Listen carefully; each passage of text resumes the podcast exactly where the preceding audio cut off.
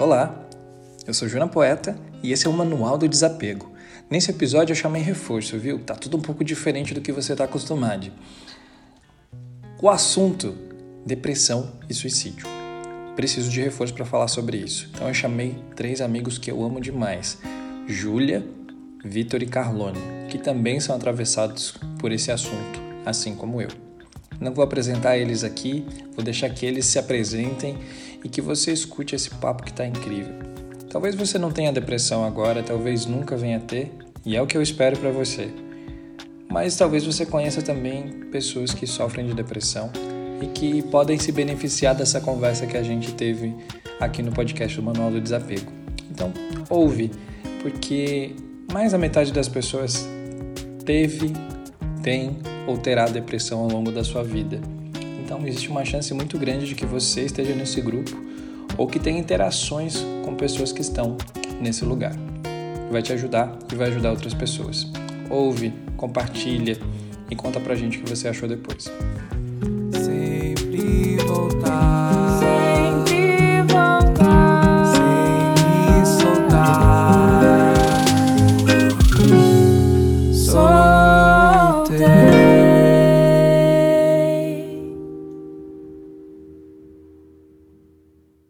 Acho importante ressaltar que está havendo um crescimento exorbitante das pseudociências, cada vez mais. E eu não estou aqui para trazer, trazer nenhum juízo de valor sobre o que, que é holístico e o que, que é científico, porque, assim, se você vai, sei lá, numa sessão de reiki, numa sessão espiritualista, e aquilo vai contribuir para você na sua crença, de alguma forma, para o seu crescimento, ótimo. O problema que está acontecendo muito é pessoas que se dizem aptos a auxiliar quem tem um diagnóstico de depressão, de ansiedade, de risco de suicídio. E essas pessoas, entre aspas, se formaram em um final de semana ou num curso de duas semanas, né? E está acontecendo muito isso. E agora tu falou do acolhimento, isso acontece muito para a gente na clínica. Chegam pessoas que foram em duas ou três sessões em que foi prometido que a sua depressão, por exemplo, ia ser curada, né? Essa pessoa traz ali todas as suas fragilidades, suas vulnerabilidades, põe tudo para fora e ainda é cobrada de que ela reaja naquele mesmo momento, quando na verdade ela tinha que ser acolhida. Era exatamente o oposto. E daí a pessoa chega depois para a psiquiatria, para a psicologia, né? Desabada. O tratamento da depressão, da ansiedade, misto, enfim, ele pode perdurar por muitos anos, inclusive, dependendo, né, das questões enraizadas, dos traumas envolvidos. Quando alguém traz a sua vulnerabilidade, a primeira coisa que a gente faz é acolher. Primeira coisa. Depois vai o resto eu venho começando a compartilhar isso já tem um tempo, assim, até por necessidade minha de colocar para fora e, e, a escrita, a arte é uma forma minha de colocar, de me comunicar, né, de me expressar. Com o pouco de exposição que eu tenho, chega muita, muita, muita dessas ofertas assim de terapias alternativas. Eu tento assim manter o mínimo de, de respeito, né, por enfim, qualquer profissional, principalmente porque eu não conheço a maioria dessas terapias para julgar, né, dizer se é certo ou se é errado. Mas eu acho um pouco leviano, assim, né? Você abordar uma pessoa no seu momento mais frágil e oferecer algo que não foi pensado para aquilo, né? Não é uma, um mal-estar, né? Não é uma questão energética, né? É uma, é uma patologia, né? Começar com as apresentações. Eu me chamo Vitor Jacobazzo, eu tenho 32 anos de idade, sou natural do Rio de Janeiro, sou amigo dessas pessoas maravilhosas e lindas que vocês vão ouvir falar aqui hoje. É um prazer enorme estar aqui hoje abordando e podendo colaborar. Espero que colabore de alguma forma com esse tema, que apesar de muito delicado e muito complexo por algumas óticas, né, é um tema de suma importância que a gente aborde, que a gente tenha abertura para poder falar sobre e abrir alguns caminhos que às vezes a gente gera mais complexidade do que o necessário, né? Trabalho alguns anos na área de vendas, então para a galera de vendas aí fiquem atentos porque tem alguns gatilhozinhos leves para vocês. Olá, olá, olá. Prazer, eu me chamo Carlone Paiva, tenho 32 anos, eu sou natural de Goiânia, eu sou gestor de um time comercial, trabalho também na área de vendas e para mim é uma honra sem tamanho assim estar tá aqui. Ele é um assunto positivo para mim. Vencido, um assunto de uma superação. Cara, é possível. É sobre não pare agora. Amado. Meu nome é Júlia Molina, eu sou psicóloga e neuropsicóloga, todo Rio Grande do Sul, me formei na PUC e fui morar fora. Me joguei no mundo aos 22 anos para San Diego para estudar comunicação sem conhecer ninguém. Então, eu também tenho contato né, com o tema que estamos trazendo hoje. Eu venho uh, trabalhando com enfoque uh, com as crianças com deficiência, principalmente autistas, não é? Eu trabalhei em San Diego um ano e meio numa clínica focada para atendimento em autistas, mas então por motivos de família relacionados ao tema que vamos trazer hoje, inclusive, não é? Gatilhos emocionais acabei retornando ao Brasil, vim para essa cidade maravilhosa aqui e no primeiro ano que eu estive aqui, eu voltei a clinicar com adultos. Então eu estou aqui como ser humano, acima de qualquer coisa, né? Muito mais do que como técnica. Para você que está ouvindo, nós somos todos amigos. Né? A Júlia é, é, a terapeuta do meu irmão, que tem autismo, meu irmãozinho. Também foi terapeuta da irmã do Vitor, que está aqui na chamada, é amiga do Carlone. Então, todo mundo aqui está muito, muito amparado para ter essa conversa. Uma das coisas que eu, que eu queria conversar hoje e ver e entender também sobre essas experiências, porque apesar de nós sermos amigos e todos, de alguma forma, ter conexão, termos conexão com, com esse assunto, não é algo que a gente fala com frequência. Eu acho que tem uma, uma convenção social e até da cultura do Brasil da gente sempre olhar para o lado positivo e isso acaba sendo um pouco tóxico, né? E essas conversas elas não, acabam não tendo, não tendo espaço, né? Como que vocês se reconheceram depressivos? Porque por muito tempo eu atribuí o meu estado a outros sentimentos, a tristeza, a revolta, até de fato eu entender que tinha algo além disso, né? Que aquelas situações elas eram transitórias, eram temporárias, mas aquela dor que eu tinha, ela continuaria apesar da solução daquelas situações. Como foi esse momento para vocês? Começando contigo, Carlone. Primeiro que eu não sabia. Tinha de 14 para 15 anos, então foi mais ou menos ali um ano da minha vida. E eu morava na periferia de Goiânia. Eu tinha dois pais que trabalhavam muito, uma irmã que era seis anos mais velha que eu, portanto ela já trabalhava também, e eu era uma, um adolescente que frequentava escola fora do período escolar, eu estava em casa sozinho. E aí foi sendo aos poucos e naturalmente eu não fui percebendo. E eu só me dei conta que foi quando eu falei, cara, putz, passei por uma barra depois que eu cheguei no final. Eu já ouvia falar do que era psicólogo naquela época, mas eu não tinha acesso a isso, né? Minha família era humilde e eram ausentes, eles não se preocupavam comigo. E eu nunca tive muita abertura com a minha família para poder falar sobre emoções, sabe? E eu tava vivenciando um, um turbilhão delas, um turbilhão, assim. Era um momento muito tenso para mim. E, e como eu não tinha essa abertura, esse espaço, eu sucumbi aquilo de uma maneira que eu não enxergava, eu não reconhecia, tá ligado? Era mais ou menos assim. E aí, como eu não reconheci, eu fui por durante um bom tempo vivendo aquilo ali sem saber por que, que o desejo suicida estava surgindo, mas ainda sem conseguir dar nome a isso.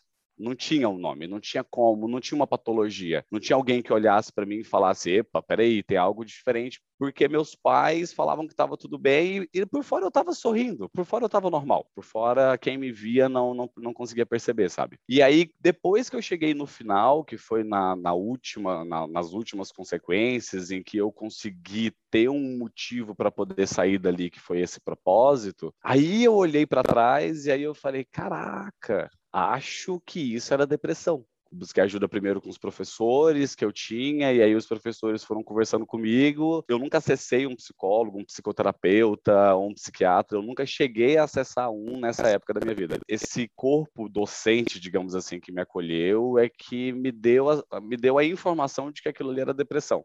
Mas até então eu não sabia, não tinha nome. Era só um sentimento ruim. E aí, quando esse sentimento voltou, anos depois, eu já sabia o que era. Aí eu sabia lidar. Aí o negócio foi, aí o negócio funcionou diferente a ponto de que ela nunca mais me atingiu de uma maneira que eu ficasse triste. Conseguia lidar com aquilo e aí eu conseguia seguir a vida e quando eu vi ela tinha ido embora. E, e foi mais ou menos assim. Esse é o começo da, da, da minha história e foi como eu descobri que como, como eu tive meu primeiro contato com a, com a depressão. Aquela vontade de sair correndo dar um abraço na pessoa, né? Eu Obrigado. tô me sentindo abraçado. É Fazia muito tempo que eu não acessava essa minha também experiência, estava aqui anotando alguns pontos. Vitor, tu quer falar primeiro? Ou... Como é irônico, né? Eu estar tá aqui conversando com as três pessoas entre sem dúvida, as dez mais alegres que eu conheço, falando sobre esse tema. E, e algo em comum de se perceber nisso, a gente pode olhar, e é importante, na minha percepção, né, trazer alguns, alguns levantamentos sobre isso. Robbie Williams, né, uma lenda do cinema, cara que todos os se não a grande maioria dos filmes dele trouxe alegria, como Pat Adams, como Flubber, como o, a Sociedade do, dos Poetas Mortos, um cara que falou a vida inteira sobre vida, sobre alegria, sobre amor, sobre humor, e está abordando né, a presença dele, de certa forma, tangencia essa nossa conversa aqui. E eu falo isso para tentar um pouco conectar com, com a minha história, porque eu acho que é um pouco parecida, obviamente não com Robin Williams, né? vencedor de um Oscar, né? A, a parte da alegria. Brincadeiras à parte, a minha história ela é um pouquinho acho que diferente do, do, do padrão, porque tem uma série de conexões, é meio que um quebra-cabeça que me encaminhou para o cenário de depressão. Eu não, eu Julinha, por favor, depois pode auxiliar a gente aí, porque eu também sou um pouco defasado de conhecimento em relação à origem da depressão 100%, né? Se a gente, se de fato existe alguém que nasce com a química cerebral já tendenciando para para depressão, ou se isso também, é, se a grande maioria é adquirido, direcionado, enfim, é, no meu caso, conversando depois de muitos anos com tratamento, enfim, com psicólogo, psiquiatra. Hoje não se tem um martelo batido, né? Porque não se tem aquele exame de sangue para tirar, mas existe uma apuração do lado mais científico, né, dos profissionais, que dizem que o meu foi adquirido, que o meu foi desenvolvido, uma espécie de comorbidade. Sou irmão de um autista maravilhoso, um anjo na minha vida, Tatá, e a gente nasceu coladinho, né? Tatá ficou, minha mãe ficou grávida de Tatá quando, eh, quando ela estava no meu resguardo.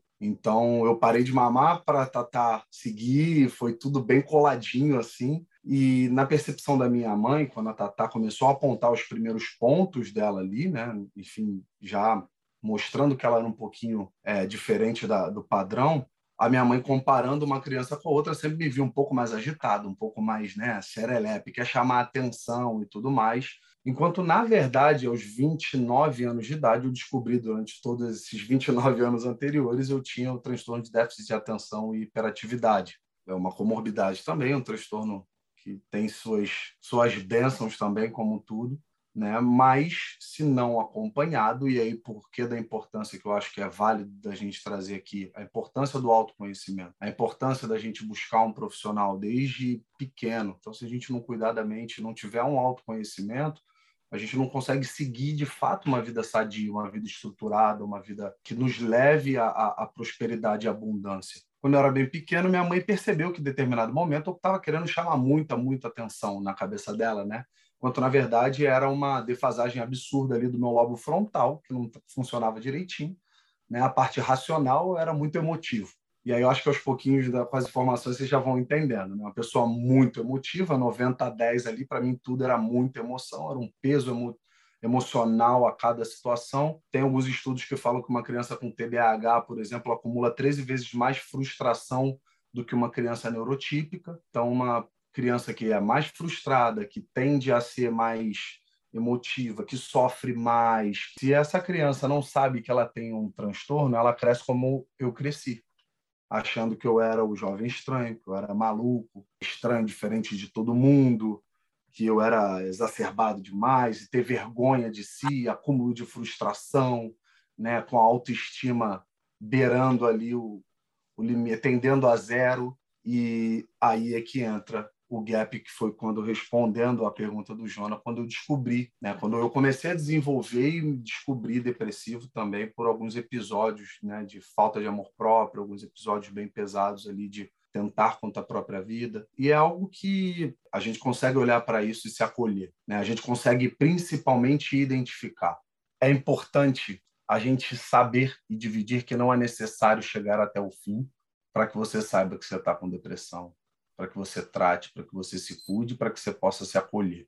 Eu também tive esses dois gatilhos assim quando eu passei por, por esses episódios, né? Eu acho que o ponto principal é saber o quanto antes a gente consegue diagnosticar. Mas, resumindo, essa foi a minha história. Com a minha história tem muito link, assim. É, o desafio de ser host do podcast é não protagonizar com todos, todos os convidados, assim, não, porque as histórias têm muito link comigo, né? O podcast é o manual do desapego, eu estou falando sobre isso o tempo inteiro. Mas a história do Vitão tem muito link comigo porque ela cruza muito pela autoestima. E uma coisa que é, talvez alguém está ouvindo agora e está pensando é que você talvez pense que você possa ter depressão, não ainda não teve a coragem ou não se sentiu à vontade para buscar um diagnóstico, um profissional de saúde.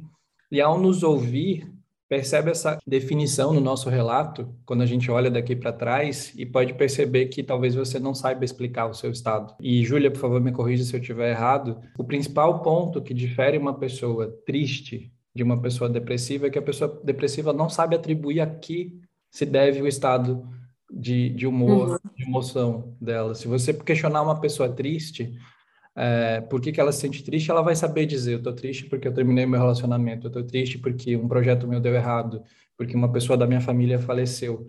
Uma pessoa depressiva, ela não sabe dizer exatamente por que, que ela está. Uhum. Nós sabemos hoje porque muito tempo de terapia, muito tempo de autoconhecimento. Os nossos trabalhos nos forçam também, nos, nos privilegiam nesse sentido de nos impulsionar ao autoconhecimento. Você que está ouvindo e talvez está se impondo essa cobrança de saber por que, que você está assim, uma cobrança muito injusta, né? Então, uhum. continue com a gente ao longo do podcast que você vai entender isso vai fazer mais sentido.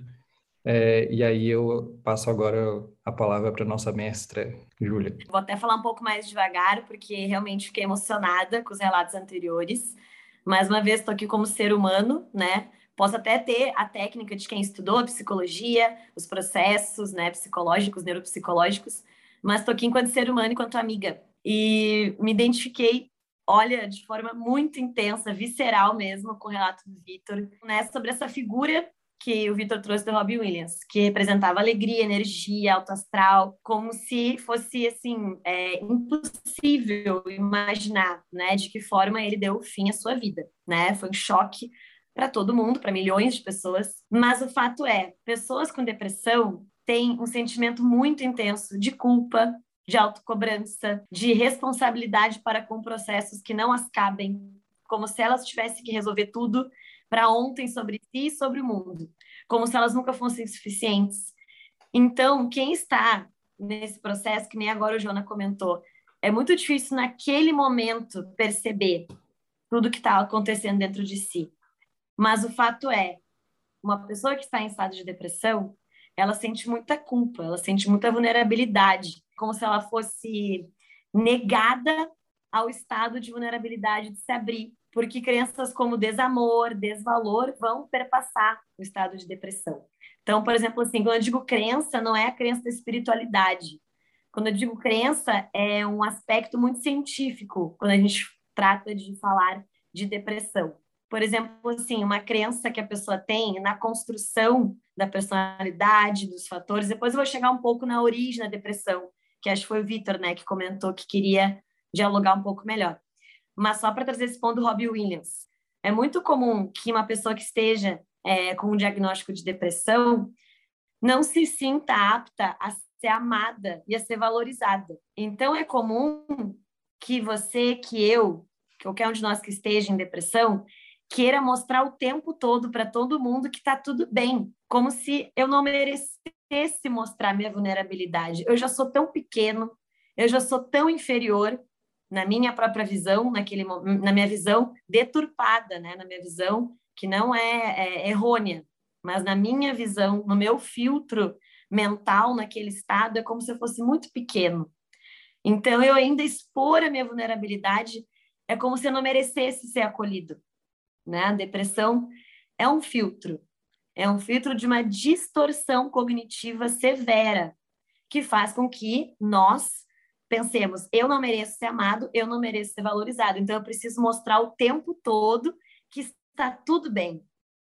E o quanto isso é danoso. O primeiro passo, e é o mais, o primeiro degrau da escada do tratamento, e o mais importante é a gente poder se abrir sobre o que a gente está sentindo, não é? Então, quando a pessoa mascara, o que é muito comum, não, tá tudo bem, tá tudo ótimo. Eu, imagina, minha vida é ótima. E tudo bem, a gente pode sempre pensar nos nossos privilégios, que nos perpassam. Eu tenho uma casa, eu tenho comida, mas então agora trazendo um pouquinho da origem da depressão, que alguém, não lembro quem de vocês meninos comentou, né, que até queria falar um pouco mais da origem. A depressão é uma doença e ela se resulta de um processo neurobiológico, neuroquímico que traz o um impacto nas nossas emoções e no nosso comportamento. E a depressão ela resulta de uma interação gene-ambiente assim como as doenças psiquiátricas em comum e as comorbidades em comum também. O que, que a interação gene-ambiente quer dizer? Que sim, você pode ser mais propenso neurobiologicamente a desenvolver o estado de depressão, diagnóstico de depressão,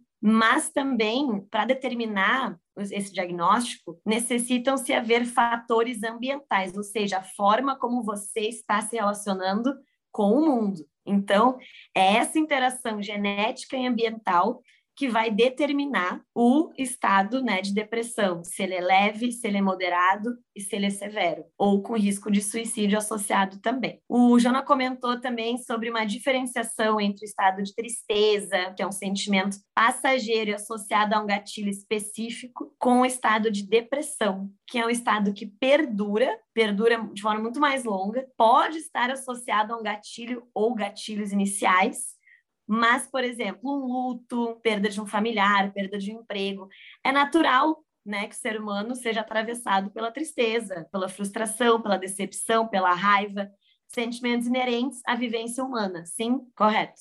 Mas no estado de depressão, esse sentimento perdura. E outro fator muito importante para ser levado em conta é o quanto esse estado que está perdurando, pelo menos mais duas semanas, duas, três semanas ah, após aquele acontecimento, aquela fase, né, que o luto, mudança, mudança muito brusca, perda do emprego, fim de um relacionamento, enfim. Outro fator muito importante que eu queria compartilhar aqui é o quanto é, esse estado está afetando a sua funcionalidade. Porque quando a gente está triste, chateado, irritado, e apenas nesse estado né, de sentimentos, a gente consegue, mesmo que com um pouco mais de dificuldade, trabalhar, se relacionar, fazer nossas tarefas, inclusive tarefas básicas de higiene, cuidar da casa, enfim. No estado de depressão, é diferente. Afeta a nossa funcionalidade laboral, de relações sociais, tem um impacto muito maior. Então, são alterações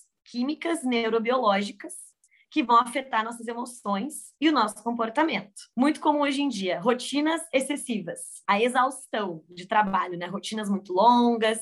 É, mais uma vez, eu sei que vocês, meninos, podem realmente ter um processo emocional agora com esse exemplo que eu vou trazer, porque eu sei que vocês trabalham com vendas, que eu nunca trabalhei, mas conheço, sei como é a rotina. Uma rotina excessiva de trabalho pode vir a acarretar em problemas de sono, de alimentação, de postura, hormonais, né, cortisol em excesso, não é? E o que que acontece? A depressão ainda é um tabu na nossa sociedade. É um fato, não sou eu falando. É, acho que todo mundo vai concordar. Depressão ainda é um grande tabu. Se você tem um problema de sono, né, você vai buscar apoio para isso, para alimentação também. Se a sua postura tá ruim, você vai no fisioterapeuta. Mas então esse fator ambiental, que foi a sua rotina em excesso, pode ter desencadeado uma alteração neuroquímica da sua noradrenalina, da sua dopamina, da sua serotonina, entre outros neurotransmissores, né, responsáveis, né, pelo nosso estado de humor, energia. E por que que quando temos uma alteração química cerebral vira um grande tabu, né? Isso é a pergunta que eu deixo aqui. A depressão não é uma frescura, não é uma falta de Deus, né? Falta de oração, não é falta do que fazer, não, a depressão é uma doença, é uma alteração neuroquímica relacionada principalmente aos neurotransmissores da noradrenalina, dopamina e serotonina. É uma alteração cerebral. O seu cérebro está pedindo apoio, né? Assim como poderia ser seu rim, seu fígado. E a minha pergunta é: por que, que é um grande tabu? Queria trazer rapidamente, para depois a gente continuar o diálogo, alguns dados importantes, né, para quem está nos ouvindo agora. Na última pesquisa feita pela OMS, a taxa global né, de suicídio por idade, né, foi feito em 2000, 2016, esse último estudo da OMS, foi de 10,5 por cada 100 mil pessoas no mundo. Então, vocês vejam que é uma taxa muito importante. E estima-se que em torno de 10 a 25% das pessoas no planeta já tenham vivenciado ou estão vivenciando neste momento um diagnóstico de depressão com ou não comorbidades. Quando eu trouxe para vocês sobre os fatores de risco, né, ou grupos de risco, porque é a interação da sua neuroquímica, né, do seu cérebro e a sua propensão a ser mais sensível e vulnerável aos processos da sua relação com o outro e com o mundo, e também há uma série de fatores de risco para o desenvolvimento da depressão com risco de suicídio, que eu vou falar rapidamente aqui.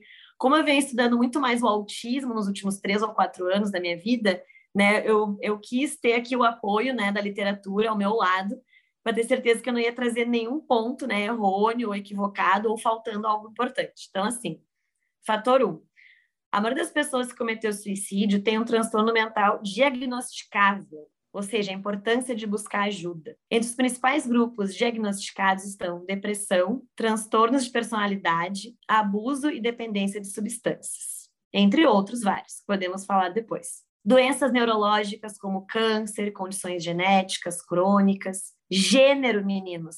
Esse aqui eu vou um pouco mais a fundo, tá? Vou trazer aqui uma crítica à nossa sociedade, vou trazer uma reflexão aqui, vou tentar ser breve, mas como eu estou aqui entre três meninos muito maravilhosos, vou trazer essa reflexão aqui para que vocês possam fazer parte dessa corrente de desconstrução, né, do machismo nos meios de vocês entre meninos. Por que, que o fator de gênero é muito importante? Homens cometem, em média, na, nas taxas globais, três a quatro vezes mais suicídio do que as mulheres. Por que, que vocês acham? Toda essa estrutura que nos condiciona a pensar que é frescura, a gente aprende que o homem não chora. Desde muito cedo, a gente é castrado no sentido de mostrar vulnerabilidade, né? que é coisa de menina.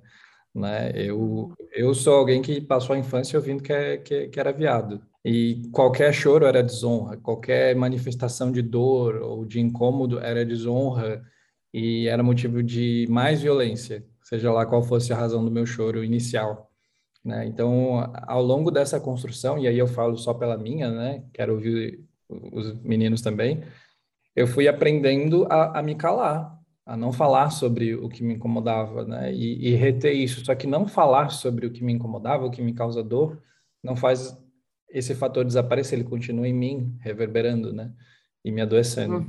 Eu vou aproveitar a deixa aqui e complementar isso que o Jonas falou, não tirou uma, uma vírgula do que ele disse. É, é de suma importância. Tem um documentário, The Mask You Living, um documentário que fala exatamente sobre a masculinidade tóxica, criacional e estrutural. Como uma sociedade ela se constrói de forma deturpada e todas as mazelas que geram são geradas a partir dessa construção machista que a gente vive, da pior forma possível de, de se utilizar a palavra machismo.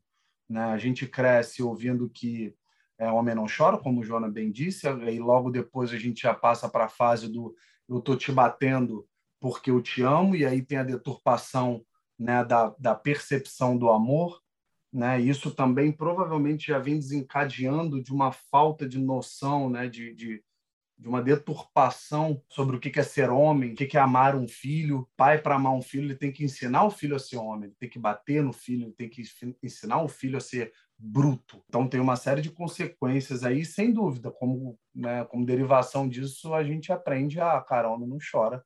Eu não posso chorar na frente de ninguém, eu não posso ser sensível, eu não posso ser carinhoso, eu não posso ser afetivo, porque das duas, uma, né? Ou você é viadinho, que infelizmente em 2021 a gente ainda tem coisas desse tipo, absurdos desse tipo, ou você tem que deixar de ser fresco.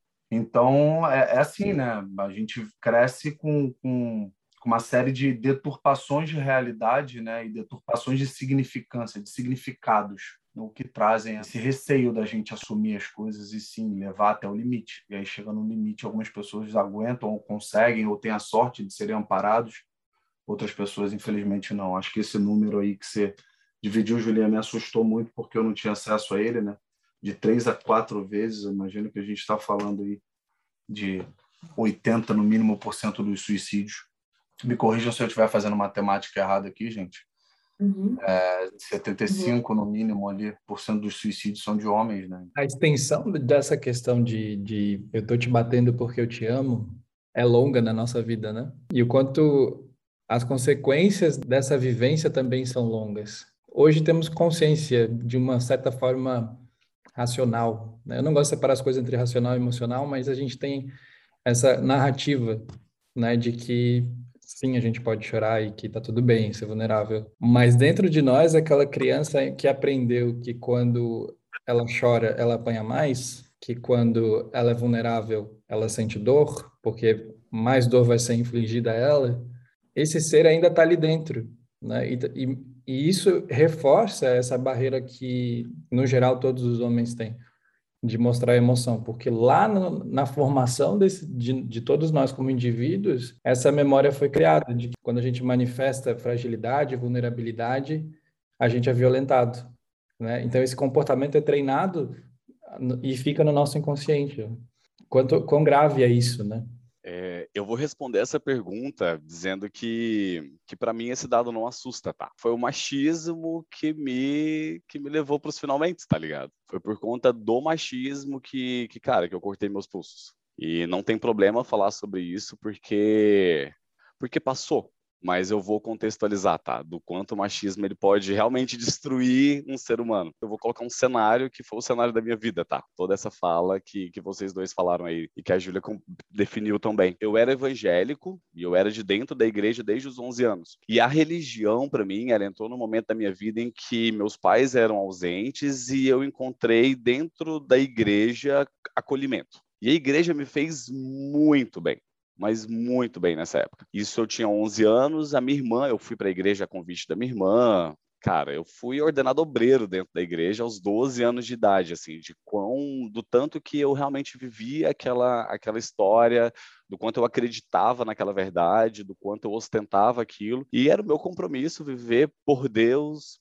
para Deus. E a cultura do pecado é um absurdo, o pecado é do diabo, moldava o meu comportamento de uma maneira em que tudo que eu fazia era pensado se, se, se estaria de acordo com os princípios de Deus. A ausência dos meus pais junto com essa vivência exagerada sobre a religião e sobre a dependência de estar bem aos olhos de Deus, fez com que eu moldasse 100% do meu comportamento. E esse comportamento era dentro daquilo que eu queria ser, que era dentro daquilo que eu acreditava que Deus esperava de mim.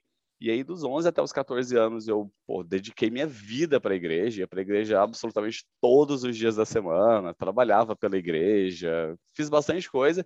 E a igreja foi um suporte interessante na minha adolescência, porque enquanto meus pais não estavam ali, a igreja estava. Então, a igreja cumpriu um papel bonito na minha vida, um papel importante, um papel de acolhimento que até hoje eu sou grato. Mas ao mesmo tempo que a igreja me acolheu, a igreja me colocou numa situação de que ou eu fazia esse comportamento que era bom aos olhos de Deus, ou eu estava em pecado. E ter em pecado é a última coisa que você quer na vida, irmão. Você tá, nossa, tá em pecado é, é você corre, você corre disso. Você quer ser santo, você quer estar bem para Deus. Quando eu beijei um homem pela primeira vez, aos 14 anos, foi quando eu me vi fora dos preceitos de Deus. E o problema não foi ter beijado aquele homem.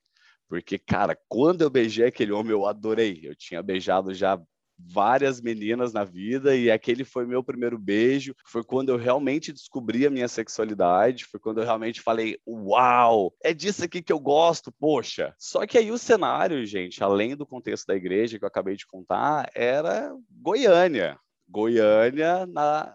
aqui há 17 anos atrás. Goiânia é uma cidade atrasada, é uma cidade retrógrada, é uma cidade extremamente tradicionalista e por conta disso ela é machista, autoritária. E o conceito que eu tô é um menino de 14 anos de dentro da igreja que morava na periferia de Goiânia, que tinha pais ausentes e que não tinha acesso à informação. Vamos fazer um adendo de que não existia internet naquela época, tá? E por conta disso, quando eu me descobri gay, que foi quando a depressão começou, foi exatamente pela ideia e pela pura e simples ideia de que eu estava desagradando a Deus.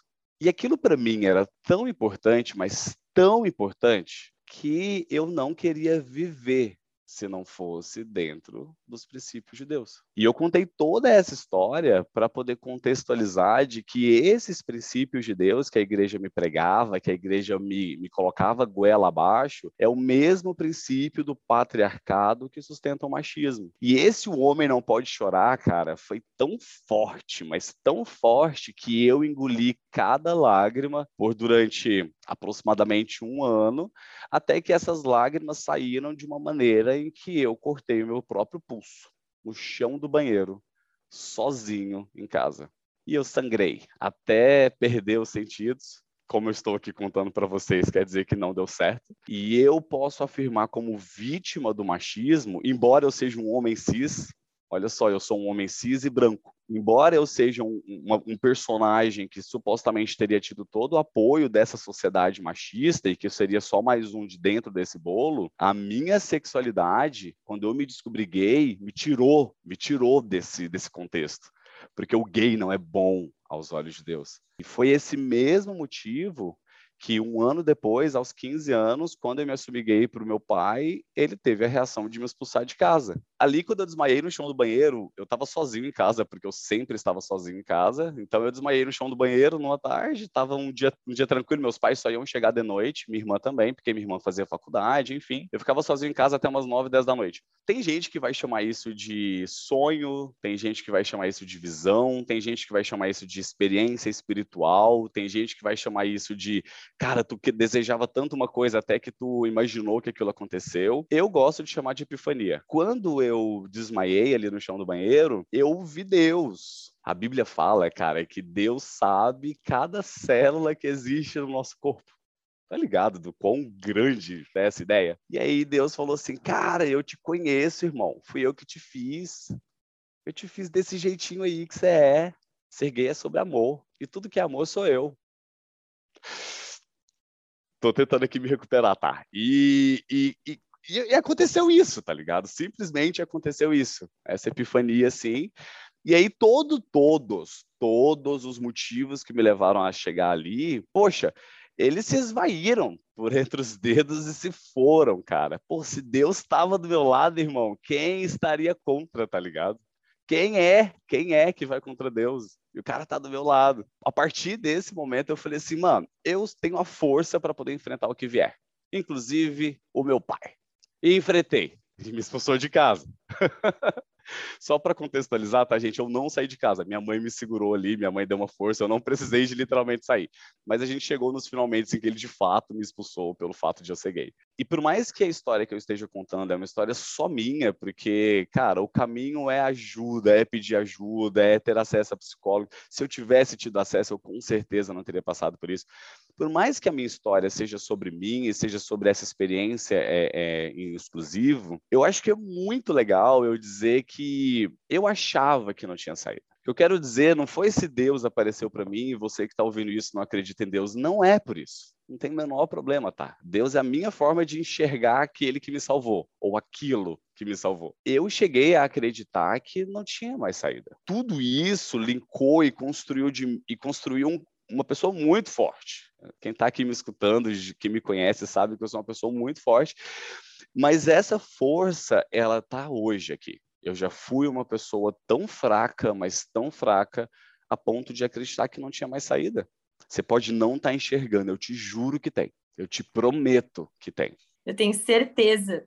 Assim, ah, eu não estou falando assim por cima, de forma superficial. Eu tenho certeza que o teu relato pode salvar muitas vidas. De fazer com que alguém que esteja escutando esteja nesse processo que tu vivenciou há 17 anos atrás, não é? Muitas pessoas, não só meninos, né? Muitas pessoas. Eu acho que é um, é um processo complexo. Quem está me vendo aqui agora está vendo que eu estou mexendo os ombros, é duro, é, é meio estranho de, de pensar sobre, mas é importante a gente pensar sempre no e se, né? No e, e, se tiver saída. No momento que você tiver certeza que não tem saída, mas, cara, e, e se tiver? Quantas vezes eu passei por coisas muito complexas na minha vida, muito difíceis, dolorosas, e momentos depois, dias, meses, talvez anos depois, eu vivi momentos tão incríveis, tão maravilhosos, tão únicos, que se eu tivesse feito, eu não viveria. No momento de tristeza, a gente aprende né, a lidar com, essa, com esses momentos difíceis, a gente aprende a lidar com, com tanta coisa que acontece, né, com tanta coisa ruim que vem na cabeça, né, com tantos tantas motivações ali naquele momento que a gente não consegue, um turbilhão de coisas, tudo ao mesmo tempo. Né? A gente pega tudo de ruim, joga no liquidificador e ignora tudo de bom. Eu sou tarado por Harry Potter. Né? Tem uma frase do Dumbledore que ele fala: a felicidade pode ser encontrada nos momentos mais escuros possíveis. Mas se em algum momento alguma pessoa, que seja você no caso, né, lembrar de acender a luz, está tudo resolvido. Né? A saída pode ser encontrada nos momentos mais difíceis se você lembrar de acender a luz. E essa foi a correlação que eu quis fazer de quando a gente tiver, quando você que está ouvindo nesse momento, né, enfim, tiver num momento muito difícil, tiver conjecturando alguma coisa, achando que está tudo muito pesado, não olha só para a escuridão, né? A gente está aqui falando de ser humano para ser humano, né? Expondo as nossas experiências, os nossos sentimentos, o que, que a gente acredita, que é algo muito profundo também. Complementando, pessoas que estão uh, sob o risco de suicídio, elas não estão, nós não estamos atentando contra acabar com a vida, é uma tentativa de acabar com o sofrimento. Eu queria pontuar que falar de depressão é muito além de falar de aspectos de distorções cognitivas, que é o que o Vitor pontuou agora há pouco. Uma pessoa que está em depressão, com diagnóstico de depressão, apresenta muitas distorções cognitivas. O que, que é isso? É você ouvir alguém falar nossa, como você está bonita hoje! Que vestido bonito! Alguém que está sob o diagnóstico de depressão, sob o estado de depressão, pode distorcer e pensar: nossa, ela tem pena de mim, né? Eu devo estar tá horrível. Nossa, eu devo estar tá tão horrível que ela está falando isso só para me sentir um pouco melhor. Então, assim, são distorções cognitivas, né? Eu queria falar enquanto sociedade, o quanto o fator social é crucial para a gente falar de depressão. Ah, a gente estava comentando, né, meninos, sobre o fator de gênero. Então, sim, tudo que vocês trouxeram foi incrível. Vocês falaram muito, muito além do que eu ia trazer, né? De forma muito mais vívida e muito mais intensa, né? Tem uma frase que diz: o machismo destrói os homens. Porque sim, as mulheres tendem a ter mais rede de apoio, porque as mulheres tendem a compartilhar mais sobre os seus sentimentos, porque elas são mais socializadas a isso, correto? E os homens, ao contrário, são mais socializados a velar os seus sentimentos. Seja forte sempre, né? Não sinta, né? Isso é coisa de menina, isso é coisa de quem é fraco. E então buscar ajuda dentro dessa masculinidade tóxica é muito difícil. Porque imagina uma mulher que, dentro dessa estatística que eu trouxe agora, em geral, vai compartilhar: eu não estou bem, eu estou com a minha funcionalidade afetada, não estou conseguindo mais trabalhar, estou afetando as minhas relações, né, a minha interação social, ou seja, o fator da funcionalidade que eu trouxe também. Ela provavelmente vai escutar nessa estatística: busca ajuda, ou ah, vamos conversar sobre isso, eu estou aqui. Em geral, os meninos vão escutar o contrário. Cara, que isso? Falta do que fazer? Buscar ajuda? Psicólogo? Isso é coisa de louco, isso é coisa de menina. Não é mulher que fala dos sentimentos. E o que acontece? Muitas vezes os homens tentam buscar sua rede de apoio e ainda são velados, vetados de buscar ajuda profissional. Isso é perigoso. Isso é estatística que eu trouxe agora há pouco. Então, falar de depressão também é falar da nossa construção social. Como que a gente vai acolher as próximas pessoas que vierem conversar com a gente? Quando elas não estiverem bem. Outro fator muito importante de risco para o suicídio, que são os grupos sociais que estão mais expostos e propensos ao preconceito, violência e discriminação. Esse é um fator de risco muito importante. Então, olha como é social esse processo. E outros fatores ambientais, né, como mudanças, eventos de perda, pro, pro, problemas interpessoais. Estou realmente emocionada aqui. problemas financeiros, né? Enfim, fatores bem da vida prática, não é? Mas eu quero trazer aqui, fazer um fechamento para que eu possa é, é, me integrar ao depoimento de vocês, que foi muito intenso e muito visceral, e eu não quero ficar técnica aqui, é que, para quem está ouvindo agora, a depressão é um problema social. é um problema muito, muito presente na nossa sociedade. E nós temos o poder de mudar isso. Nós temos o poder de todo dia, quando alguém vier contar que não está bem, nós termos essa luz do Dumbledore. Você pode continuar sendo a escuridão ou você pode se tornar a luz. Uma palavra amiga tem poder de mudar tudo na vida de alguém. Então, quando alguém vier conversar com vocês sobre o que está sentindo, escutem. A escuta é uma arte. É sobre o outro, não é sobre a gente.